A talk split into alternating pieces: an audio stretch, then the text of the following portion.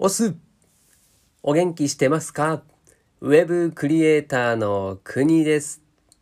この番組はコロナ禍で飲食店を退職し、年収550万から0円になった僕が、個人で稼ぐため、頑張っている姿を見せてあなたを元気にしちゃう、そんな番組です。と。はい。ということで今日も、職業訓練日誌、お届けしていこうと思います。何の話かと、まあ、初めて聞く方にもですね、わかるように、あらすじというかですね、説明しようと思います。まあ、今、冒頭でも言いました、コロナ禍で飲食店を退職してですね、それで、まあ、失業保険やら何やらをもらいながらですよ、うん、日々、個人で稼ぐために、まあ、今までね、いろいろ勉強してきたんですけれども、まあ、その中で、こう、ウェブクリエイターとしてですね、活躍したいなという頭がありまして、まあ、その中って自分のこう、今まで独学でやってきたことっていうのもですね、もう一度基本から、こう、しっかり誰かからね、専門的な知識のある人から学びたいというふうに思い、今に至るわけなんですね。それで、まあ、ちょうどですね、その失業保険がもらえる期間っていうのが、8月11日までだったかな。はい。で、まあ、そこで終わっちゃうんですね。ただ、自分としては、まだね、勉強し足りないっていうのがあるのと、あとは、まフリーで、自分でね、個人で稼げるようになりたいなっていうのは、今も続けて考えていることで、うん、なので、うんまあ、自分で個人でもね、稼げるように、ライティングの案件で、ちょっとこう仕事を受注したりというのも、これも本当、もうちょっと余裕ができたらですね、そっちの話もしていきたいなとは思っているんですが、うん、まあ何にせよですね、まずはデザインの基本を学んでいこうということで、職業訓練、はい、これを始めたわけでございます。学校に通ってますということで、で、デザインクリエイター科というところでですね、まあそのホームページ、これをまずは作れるようになりましょうねっていうような授業を今はせっせと行っていると。まあ、受けていると。いうことですね。はい。で、今日はそんな、えー、第6日目ということになります。6日目ですね。はい。何をやったのかというのを今日はお届けしようと思います。いや、ほんとね、まあ、ちょっといきなり余談なんですけどね、なかなか北海道ではない暑さということで今日は35度を超えたんですよね。まあ、明日はちょっと緩やかになる穏やか穏やかでもないかな28度ぐらいまで下がるということだったので本当この中でもう通勤通学か通学だけでもですねもう汗だくになってですね大変だったんですけれどもそんな中勉強したわけですよ。で今日は何をやったのかというとまあ、これなかなかね、そのウェブデザインを勉強してない人からすると、何のこっちゃの話になってくるようなところまで今来たんですけどね。まあ、ざっくり今日の概要を言うとですね、内容ですね。授業内容としては、まあ、まずは、えー、画像ですね。こう画像の種類。これを勉強したのと、あとは、はい、画像をですね、加工したりするアプリケーションの種類だったり、はい。あとはですね、早速、プログラミング、プログラム言語、プログラミング言語の一つでもある HTML。はい。このですね、実際のプログラムの書き方。はい。まあ、こうパソコンに入力するんですけどね、まあ、その入力の仕方を実際にパソコンいじりながら、まあ、本当初歩の初歩なんですけどね、それをやったというところですね。はい。で、その中で大事になってくるのがタグということでですね、タグの要素とか属性の話、その辺まで今日はしたということになってますね。はい。ではもうちょっと具体的にですね。はい。そして、まあ、このラジオを通してですね、あ、なるほどと。ホームページはこんな感じでできてるんだなっていうのを、僕の言葉であなたにお伝えできれば、なんかね、デザインのそのホームページの勉強してなくても、なんかちょっとイメージ湧いてきたな、湧くな、いやむしろ興味湧いてきたなっていうところまでなってくれれば、まあ、僕の勝ちですね。はい。もう、なんでしょう。今日取り、取り立ての知識、経験をすぐですね、あなたにお届けすることによって、僕もインプットアウトプットができるわけなんで、しかもこれ毎日なんでね、なんでちょっとね、お付き合いいただけたら嬉しいなと思います。はい。なるべく、そうですね、僕もこのラジオで放送することを前提に学んでますんで、なるべくね、わかるように僕も勉強したいなと思ってます。はい。じゃあ早速、画像について。はい。で、これ、多分ね、あなたも、なんとなく目にしたことあると思うんですよ。というのも、こうなん画像のファイルとか、まあそれこそね、ネット上でこう見ているね、画像とかもそうだと思うんですけども、全部ね、その形式っていうのがありまして、で、その形式によってですね、特徴があるんですね。で、拡張子と言いまして、ファイルの名前の後ろの方にですね、えちょんってこう、ドットですね、ちょんってなった後に、えー、今から言う種類の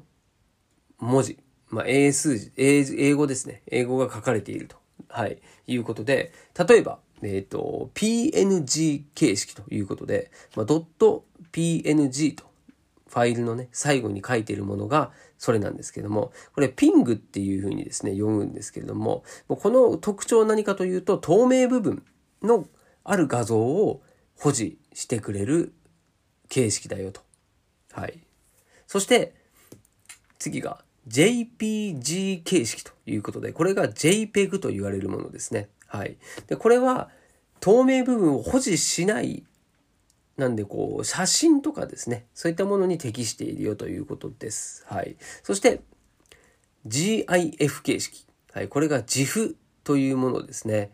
うん、でこれは色数が少ない画像とかあとロゴとかに適しているということですね。はい。で、これは透明部分を保持しているバージョンになってますね。はい。ただ、こう、自負形式は、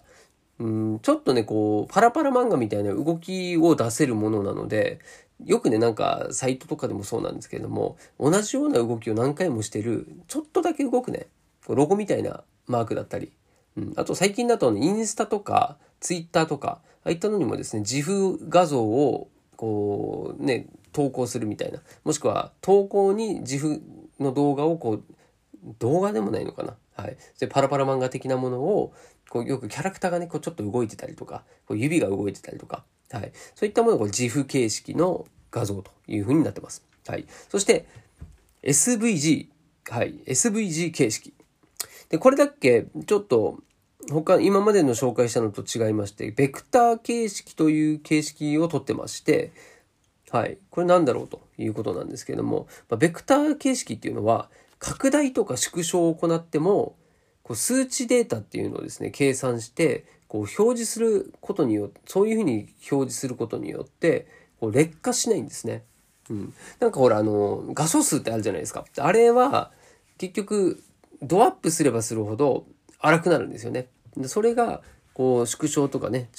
拡大してもそうならないよっていうのがこのベクターと呼ばれているものですね。で一方でこう今のピングとか JPEG とか GIF というのは、えー、もう一個のですねビットマップ形式ということで、まあ、これでこれは画像が拡大とかすると劣化するというものになってます。はい。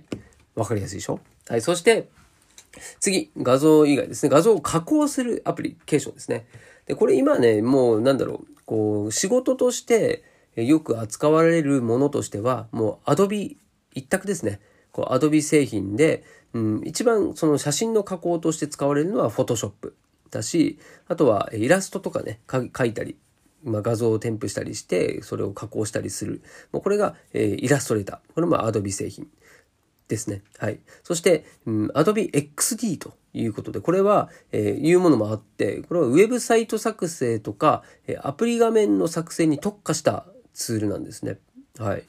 で、もう一個がですね、これは Adobe 製品じゃないんですけれども、スケッチっていうですね、うん、この今の Adobe の XD という商品ですね、このアプリケーションに、競合アプリケーションを MacOS のみ対応した、要は Mac がですね、Adobe に対して、うん、競合として作ったものとなっているということですね。はい。なんで画面の操作設計とか、とユーザーが実際に操作する際の使い勝手、使いやすさを考えなきゃいけないっていうのがま前提なんですけどね。こういったものを、便利な機能を使っていこうよということですね。はい。はい、そして、デザインカンプという言葉。はい。で、これ何かというと、実際にですね、プログラミングで作った後の画像ですね。まあ、その画像のイメージがこんな風になるよ、こういうものを作るよっていうのを最初にこの画像を加工するアプリケーションで作っちゃうんですね。うん、下書きみたいな感じです。ただこれはもう完成形のものを先にそういったアプリ、アプリケーションで作って、それをそのまま真似て作っていくって感じですね。はい。実際はね、その画像をプログラミングとして表示させなきゃいけないので、うん、そのことをデザインカンプというということですね。はい。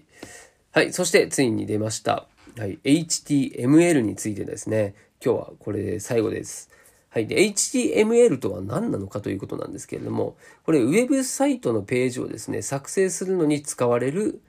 まあ、プログラミング言語の一種ということで、まあ、インターネットにおけるですね、この技術の標準化団体 W3C によって1997年に策定されましたということで、この辺はもう覚えなくていいですね。はい。で、この HTML は Web デザイナーが必ず学習しなければいけない、もう基本的なプログラム言語、プログラミング言語ということになってます。はい。なんでちょっと通常の他のですね、プログラミングの言語に比べると特殊みたいですね。はい。むしろこれがね。はい。なんで、まあ、通常のやつよりは、えー、比較的覚えやすいという、まあ、そういう特性があるということですね。はい。で、まあ、この辺からはですね、ちょっとプログラムの中身は、もう説明してもですね、もう言葉じゃなかなか伝えづらいので、もう概要という感じでお話し最後していきますけれども、例えばの、マークアップという言葉があるんですけれども、これっていうのはですね、そのテキストありますね。はい、文章ですね。それがどのような役割を持って、どのようなまとまりで読まれるべきなのかなどを正しい解釈ができるようにするための記述ということで、ちょっと難しいですよね。はい。まあ、これは要はですね、その HTML の中に含まれている要素だったりですね。はい。こう、なんかあるんですよ。その、プログラミングをするね、島があるんですよ。そういったものを、要はこれはどんな意味を持たせてるのっていうのをですね、それぞれこう、コンピューターに分かるようにですね、指示を出すんですね。それの、まあ、それをこうマークしていく感じですね。しましま、島を一つずつ。これはこの意味だよ。これの意味だよ。みたいなね。はい、だと思います。はい。そして、えー、SEO と正しい HTML の関係ということですね。はい。で、これは SEO ってよく聞くんですけれども、なんかね、テクニック的な表現と思われがちなんですけれども、実際のところは、こう、いかにですね、検索エンジンに対して、こう、コンテンツを最適化させるかっていう意味があるんですよ。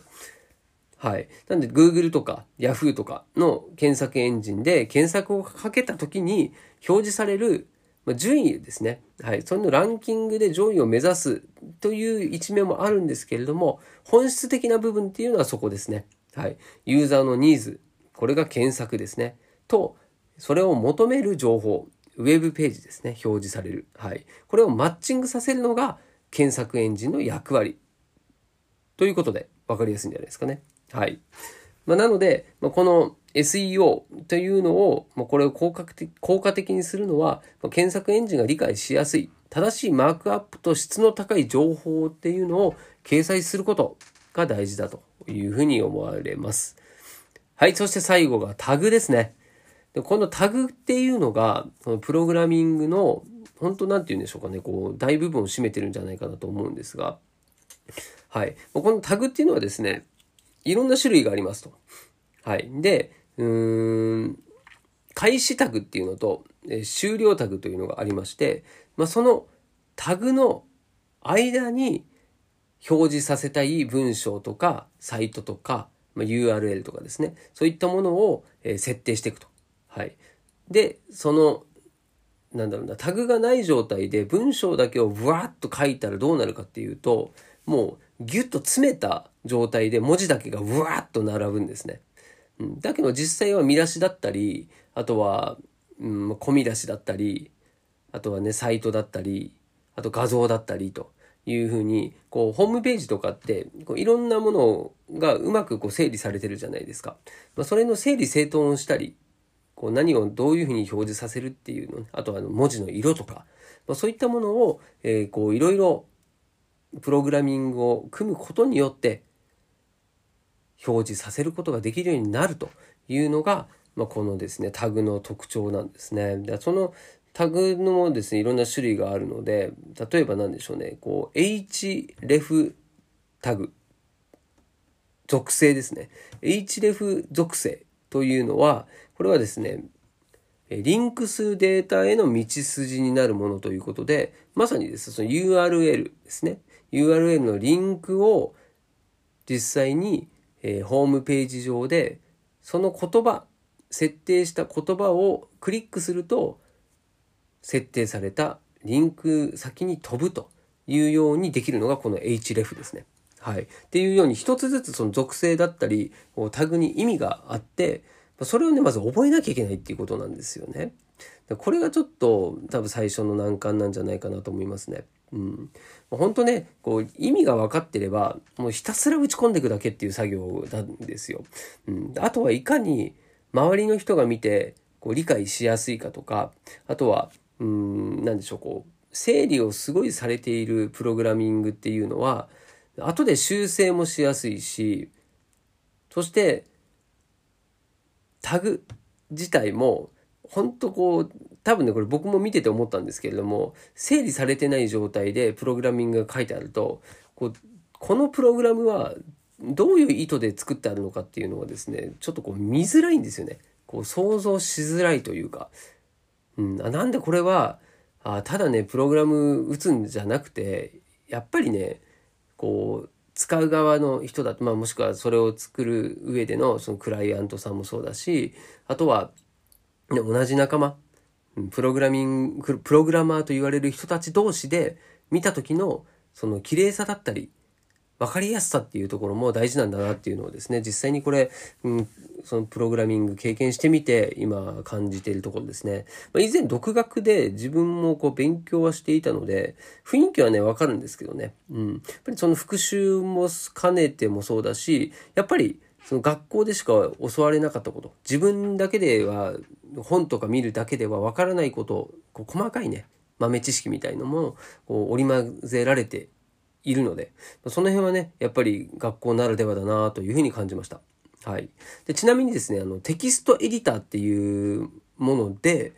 そのプログラミングを打つんですね。はい。パソコンの中に、まあ、もしくはね、あのダウンロードして取り込むんですけれども、そういったテキストエディターっていうですね、ものを、まあ、いろんな種類があるんですね。で、それに、なんだろうな、うんと、例えば、